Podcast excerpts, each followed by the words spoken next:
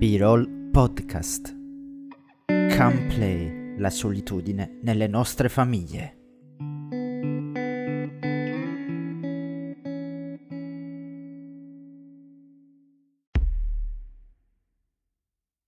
Non facciamo altro che allontanare questa idea.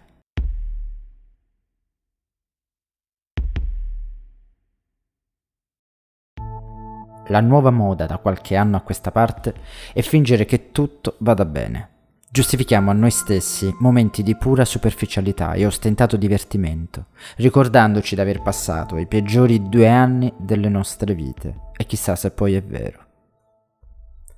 Siamo tutti un po' Ansel e Gretel. Lasciamo dietro di noi briciole di momenti persi, col solo scopo di andare avanti, senza sapere dove andare e semmai poter più ritornare indietro.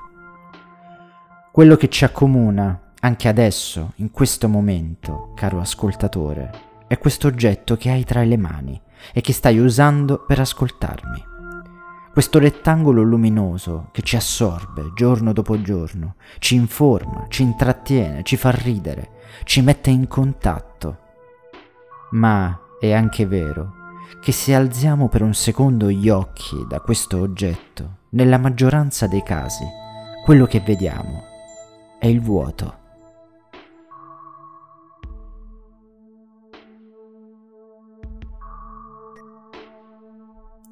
Una famiglia come tante, problematiche comuni come una separazione imminente.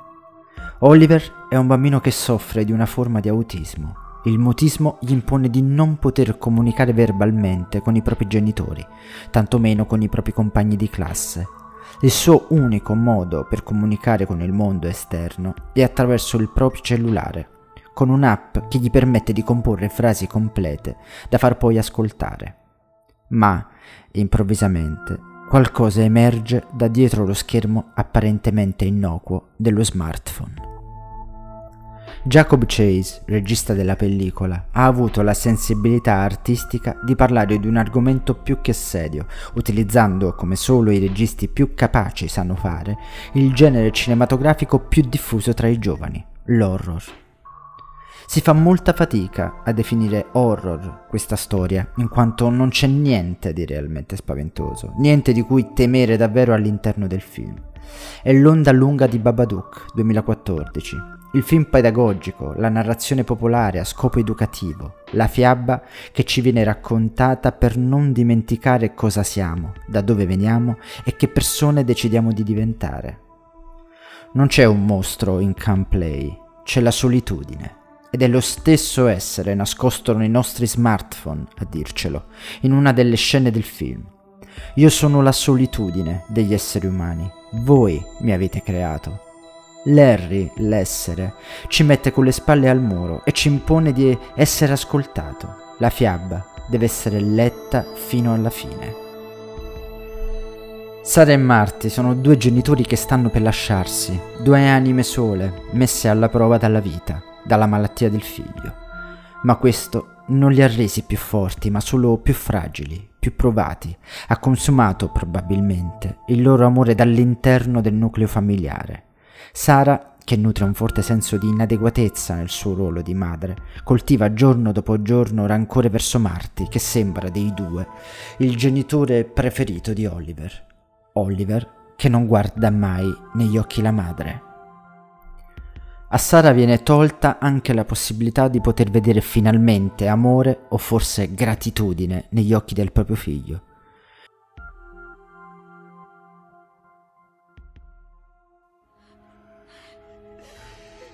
Il tuo cuore è puro, gioisci.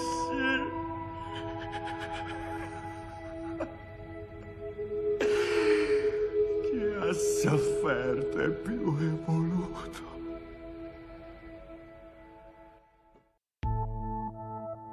Così ci lascia Kevin Wendell Crab, oppure Lorda, nel finale di Split del 2016.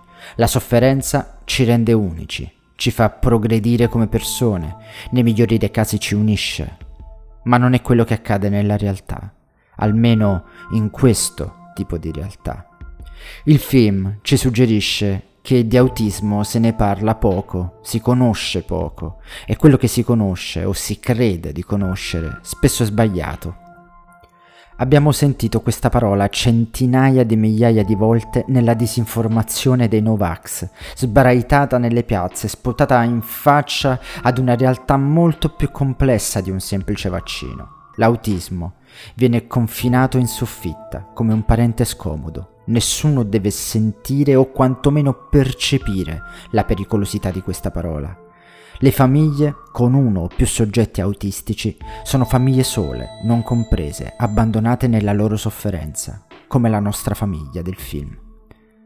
Così come accadeva per Babadook, sarebbe fin troppo semplice accusare la nostra Sara di non essere una madre che ascolta o imputare Marty di approfittare di queste mancanze per risultare il padre simpatico della coppia pur di stringere un rapporto più stretto con il proprio figlio. Sono genitori comuni non genitori modello. Quelli non esistono. La sofferenza spesso può diventare ostacolo nella vita di persone fragili, un ostacolo che tende a separare anche la famiglia nel nostro immaginario solida, indistruttibile, sana. Basta poco a minare la nostra fragile psiche, basta un bambino incapace di esprimersi, di chiedere aiuto, di avere relazioni, quelle che noi ben pensanti definiamo con tanto orgoglio normali, a far salire la marea verso le fondamenta del nostro castello di sabbia chiamato normalità.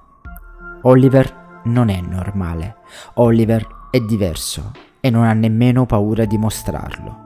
Deve farci i conti ogni giorno, deve lavorarci, usare tutte le sue energie da bambino per tentare di avere un'infanzia come tutti gli altri, la creatura questo lo sa bene e avrà l'amaro compito di farlo comprendere anche a Sara e infine a Marty. In conclusione, il film ha già diviso il pubblico, che ormai è abituato a dividere le pellicole in capolavoro o pessimo, non opponendo alcun tipo di valutazione critica oggettiva o tecnica, ma solo ed esclusivamente personale e emotiva. Siamo di fronte a un'ottima opera, capace di tenerci in tensione e distruggerci nei momenti più strazianti del film. Non vorremmo mai più abbandonare le vicende di Oliver. Teniamo a lui, gli vogliamo bene. Non siamo pronti a leggere la parola fine nei titoli di coda. Siamo di fronte ad un altro film che ci parla di attualità più dell'attualità stessa, più della finta carta straccia giornalistica e delle false promesse politiche.